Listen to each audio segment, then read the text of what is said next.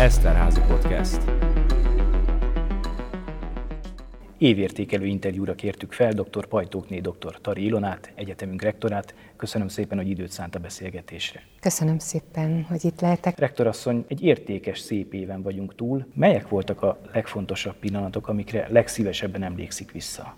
A mindennapokban legtöbbször csak előre tekintünk, és rohanunk, és ilyenkor év végén tekintünk csak vissza, ilyenkor adunk számot arról, hogy valóban sikerült-e végrehajtani azokat a feladatokat, amelyeket kitűztünk célul magunk elé. Mi az, amit sikerült megvalósítani, és mi az, amit nem. Így történt ez most is. Amire legszívesebben gondolok vissza ebből az évből, az a fenntartó váltás volt. A fenntartó váltás ünnepe, hiszen egy olyan történelmi pillanatnak lehettünk tevékeny részesei, amely egy 250 éves álmot valósított meg, amelynek eredményeképpen az egyetem visszatért az alapító Egri Főegyház megye szárnyai alá, és augusztus 1-től katolikus egyetemként működik tovább katolikus egyetem lettünk augusztus 1-ével. Hogy látja a jövőben? Milyen perspektívát jelent ez az intézménynek? Hát az Eszterházi Károly Katolikus Egyetem jövőképét megfogalmaztuk a fenntartóváltáskor, és ebben deklaráltuk azt, hogy a, az egyetem Eger városa,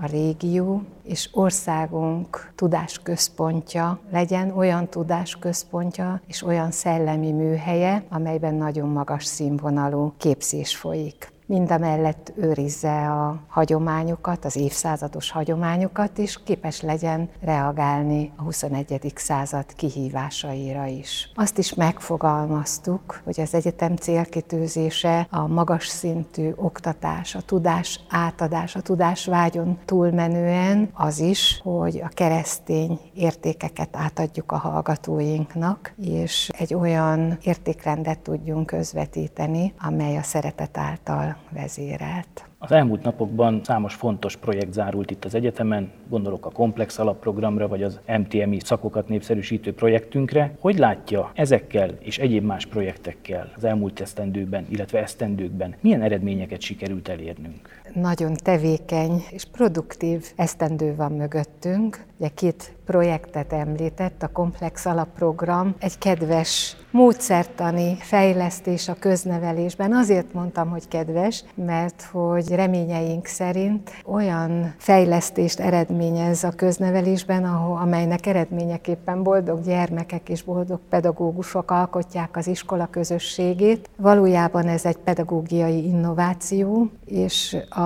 pedagógusok módszertani fejlesztésére irányult az elmúlt öt évben. Az Eszterházi Károly Egyetemen dolgoztuk ki ennek a módszertanát, mi vezettük a konzorciumot, amely ezt a projektet végigvitte az öt évben, és az egyetem több mint 500 iskolában és több mint 10 ezer pedagógust kiképezve hajtotta végre ezt a fejlesztést. A munka nem fog megállni, hanem a projekt lezártával is folytatjuk a pedagógusok kiképzését, és az élménysuliknak a létrehozását, amennyire ebben igény van. Úgy tűnik, hogy igény van, a gyerekek szeretnek az ilyen iskolába járni, és a pedagógusok is örömmel tanítanak ezekben az iskolákban. A másik projekt a, a matematikai, informatikai és műszaki képzésekre irányul, amely ezen képzési területeken a szemléletformálást tűzte ki célul, és mi is részt vettünk ebben a szemléletformálásban az elmúlt négy évben zajlott a pályázat, és több mint 200 olyan tevékenység volt, amelynek során ezt a szemléletformálást végrehajtottuk.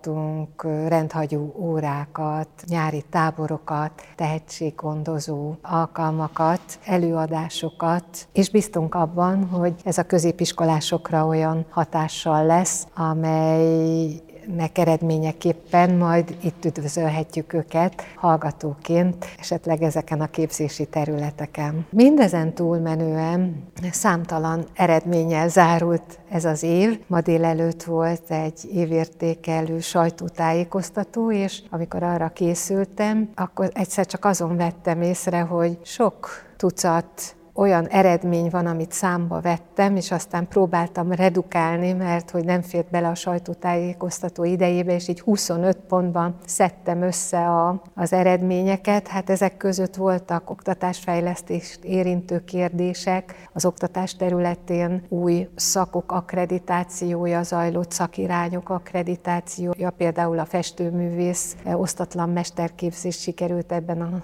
az évben akkreditálnunk, vagy a gyógypedagógia alapképzésünknek egy szakirányát a tanulásban akadályozottak pedagógiája szakirányt, ezekre nagy kereslet volt a, a pedagógusaink körében, de olyan szakirányú továbbképzéseket is sikerült akkreditálnunk, amelyek a 21. század kihívásaira reagálnak, például az elektronikus újságírásnak a, a rejtelmei, vagy, vagy a digitális technológiákhoz kötődő továbbképzések a pedagógusok és nem pedagógusok számára is ebben a csokorban található.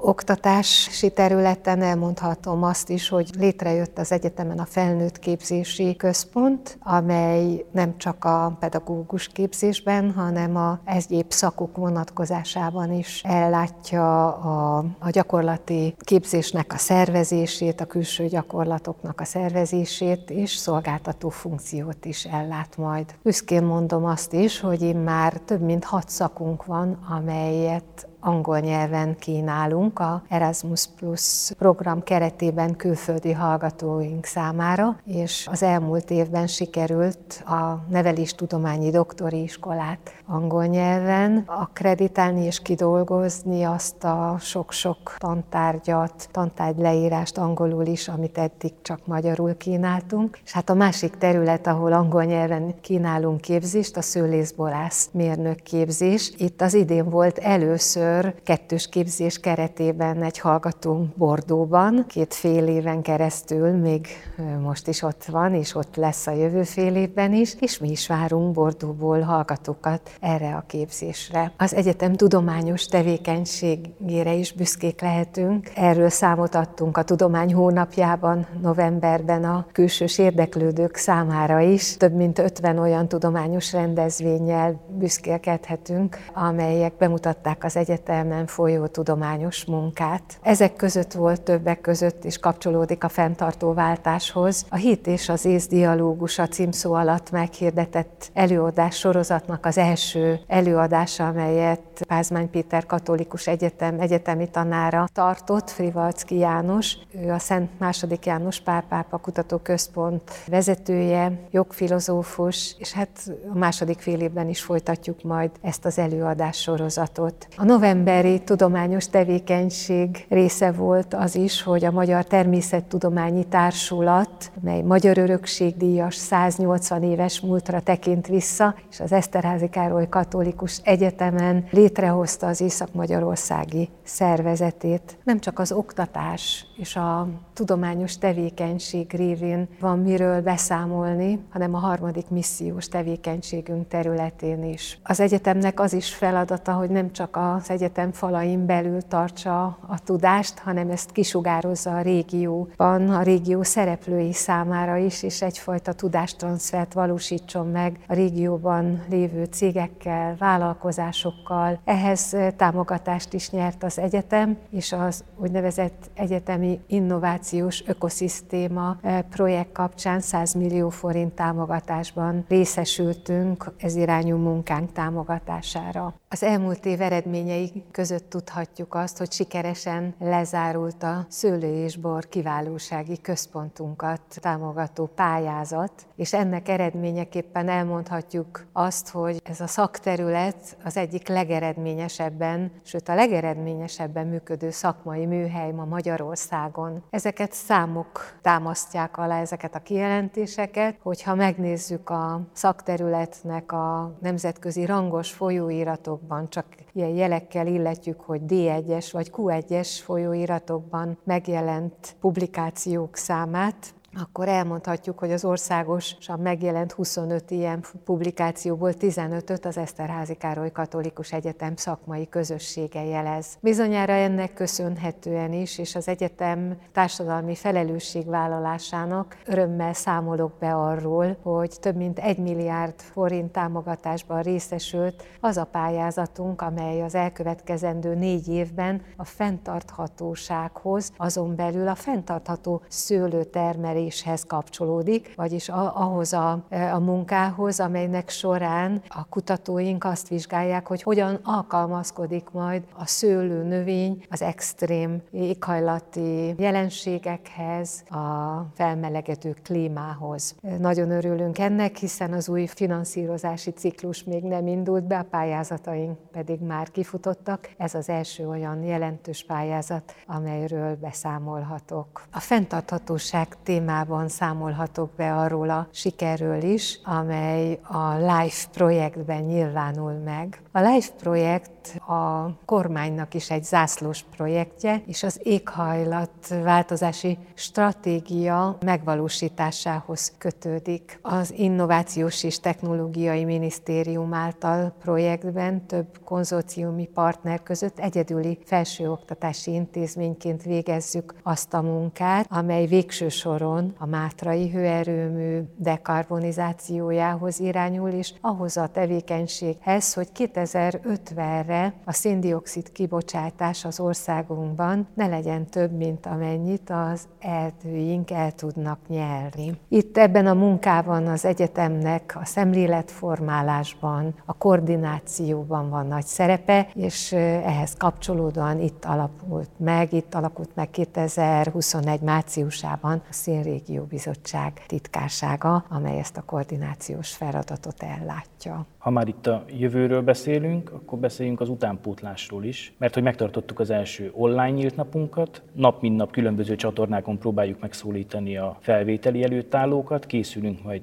további nyílt napra is. Azt árulja el, kérem, hogy hogy tudnám megfogalmazni, mi a legfőbb vonzereje az EGRI Egyetemnek. Az Eszterházi Károly Katolikus Egyetem egy országosan is elismert felsőoktatási intézmény. Ezt az idei felvételi számaink is igazolják, hiszen örömmel mondhatom azt, hogy az idei felvételi létszámok a tavalyihoz képest óriási mértékű növekedést mutattak, egy 30%-os növekedést az eddigi 10%-oshoz képest, illetve országos átlag is körülbelül 10% volt az idén. Ezt annak tudom be, hogy az Eszterházi Károly Katolikus Egyetem magas színvonalú képzést folytat, tudás átadáson egy gyakorlatorientált oktatást és képzést valósítunk meg, olyan gyakorlatorientált képzést, amelynek segítségével a hallgatóink a diplomájuk átvétele után megállják majd a helyüket a munkaerőpiacon. De ezen túlmenően fontos számunkra az is, hogy a tudásátadáson túlmenően egy olyan értékrendszert is tudjunk közvetíteni, amely a szeretet által vezérelt és biztos alapokon nyugszik, és ez megfelelő támaszt ad majd a hallgatóinknak a jövendőben életük során is. Mind a mellett elmondhatom azt is, hogy az Eszterházi Károly Katolikus Egyetem oktatói és, és munkavállalói közössége egy összetartó közösség, ahol jelen van a tisztesség és a jó szándék. Ez számomra nagyon fontos. Ezt megérzik a hallgatóink is, és ez az, amikor azt mondják, hogy ez az Eszterházi érzés,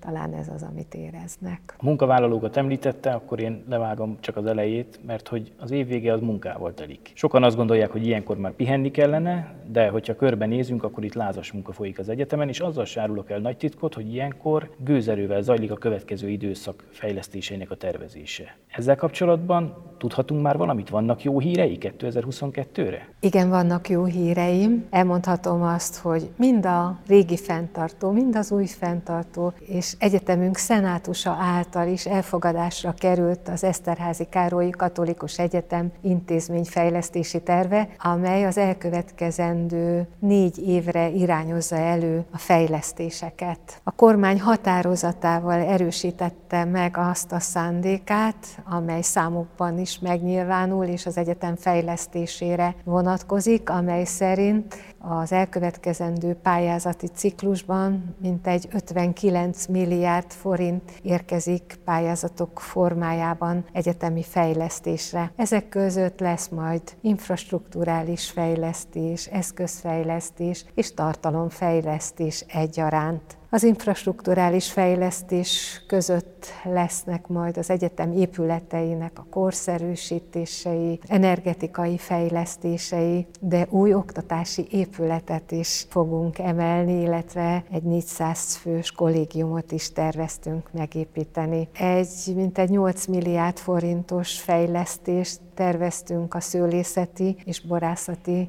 oktatási és kutatási potenciál továbbfejlesztésére, a kőjuktetőre. Az előbb már elmondtam, hogy megérdemli ez az ágazat az egyetemen, hiszen olyan tudományos eredményeket tettek le, amely nemzetközileg is elismert, és hát az infrastruktúra az fejlesztésre szorul. Dolgozunk azon, hogy az Eszterházi Károly Katolikus Egyetem alkalmazottja is részesüljenek abban a bérfejlesztésben, amit a napokban már a médiából hallottunk az alapítványi egyetemek esetében, és az egyetem munkatársai is szeptemberre visszamenőleg megkapják a 15%-os béremelést is január 1-től újabb 15%-os béremelés illeti majd meg az oktató és kutató dolgozókat. Dolgozunk egy olyan teljesítményértékelésen alapuló bérezési struktúra kialakításán, amelynek eredményeképpen versenyképesek lesznek a, az egyetemünk oktatóinak, kutatóinak, alkalmazottainak a bére is. A bérfejlesztésre a forrást egy háromoldalú megállapodás és tárgyalás eredménye alapján tudjuk majd biztosítani a jövő évben. Ez a tárgyalás arra terjed ki, hogy az egyetem további vállalásokat tesz majd a jövőben a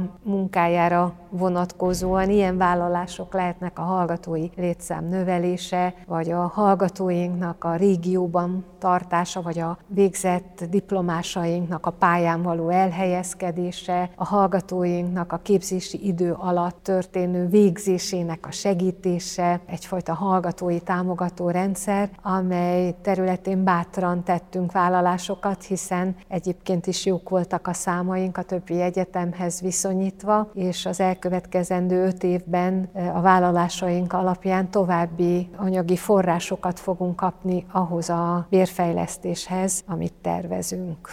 Köszönöm szépen, rektor asszony, hogy megosztotta velünk ezeket a gondolatokat. Önöknek pedig a figyelmet. Ez volt az évértékelő interjú az Eszterházi Károly Katolikus Egyetem rektorával. Eszterházi Podcast.